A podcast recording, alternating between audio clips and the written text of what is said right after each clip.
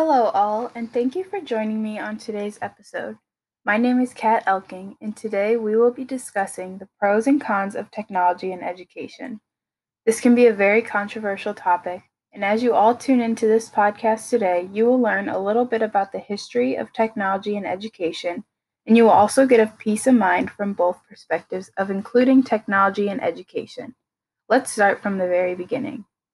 Technology has been incorporated in education since 1963 when the Vocational Education Act was funding technology in classrooms.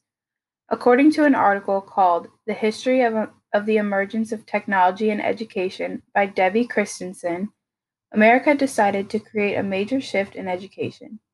This was all because of the witnessed launch of Sputnik, the Soviet Union's first satellite. America decided to fo- focus mainly on math and science in education. Christensen says that as a result of the satellite's launch, students began learning programming languages and PCs gradually made their way into some classrooms. Seymour Papert, a mathematician and professor, was the first one to introduce microcomputers in the classroom by teaching basic programming in the early 1980s. According to Christensen, by the mid 1980s, Apple computers had also gained a foothold in classrooms, and a more common approach to technology integration gained popularity. About a decade later, the world was connected by the World Wide Web, which included email, video, and a variety of digital media. This was extremely important because it allowed for two way communication between anyone at any time. By the time the early 2000s rolled around, a new form of education was introduced, which was called STEM science, technology, engineering, and mathematics. As you can tell, technology has played a major role in history, and there is so much more to it. How has technology in education changed today?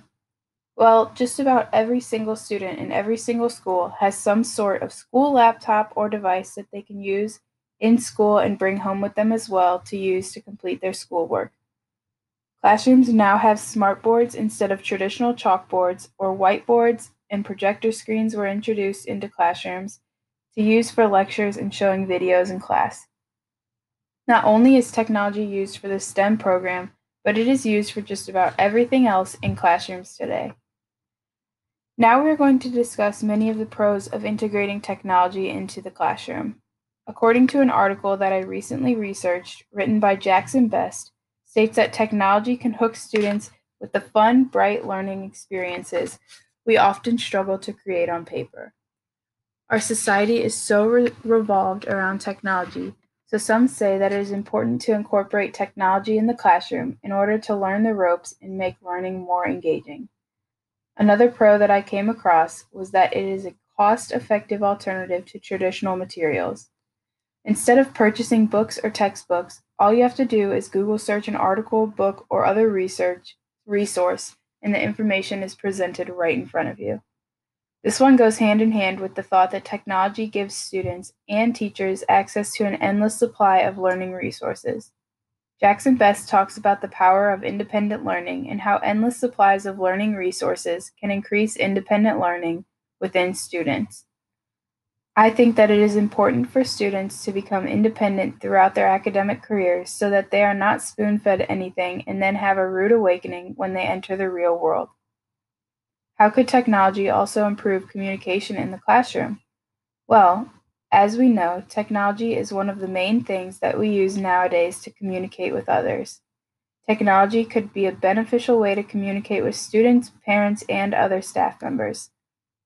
If there is a message that needs to be sent out, easily a mass email could be sent to hundreds of people, communicating the message more efficiently and effectively. Finally, the last pro that I would like to discuss with you all is the fact that technology can open up new possibilities for student collaboration.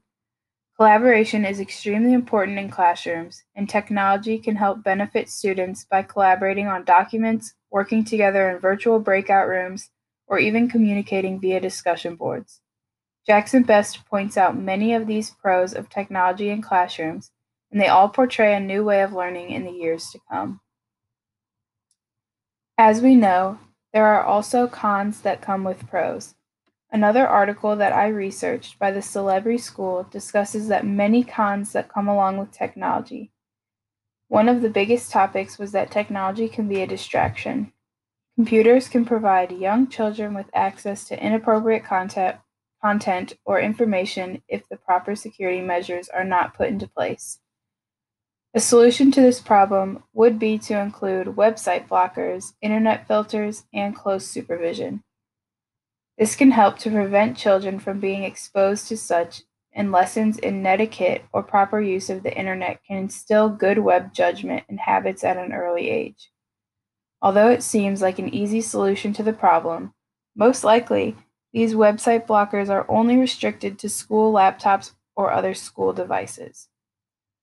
But when a student goes home to resume their schoolwork, they are likely not provided with the website blockers, creating a distraction for them. Research studies have shown that technology has removed students from opportunities for socialization. It suggested that more individuals throughout society are becoming disconnected and isolated because of the links that technology provides through social networks. Young children who spend more time engaging with devices may not spend as much time interacting with their peers, which can affect those children's social and emotional growth. The younger generation struggle with peer interaction and socialization, and this is because of technology. We all constantly have a phone in our faces or in near reach of us because we know that it is so much easier to just shoot a text message to communicate compared to face to face communication.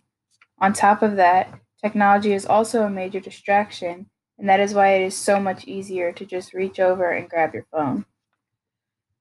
Earlier, I talked about how technology allows for an endless supply of learning materials. Although that is a great thing about technology use in classrooms, there is a catch. The internet contains so much information, but not all of it is reliable information. It is so easy to come across false information on the web, and this is a big red flag. Not all students know how to properly research something, and with that being said, it is very important for students to know which websites are reliable and which are not. Sources need to be included in just about all of your work, whether that is a paper or even evidence backing up your point, because if sources are not included, you may come across an even more dangerous thing.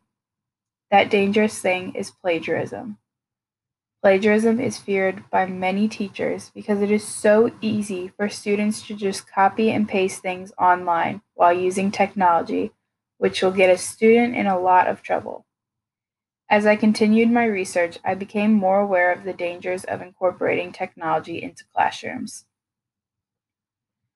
I think that it is important for us to understand how technology can affect students in a classroom, whether that be in a positive or a negative way. Us educators want a successful, growing learning environment for our students, and we must be aware that technology can both help and hurt that. In conclusion, on today's episode, we were able to discuss a little bit about the history of technology and education and the importance of technology in education and how it can be both beneficial and dangerous to the learners that we educate. Thanks for tuning into this episode about the pros and cons of technology in education.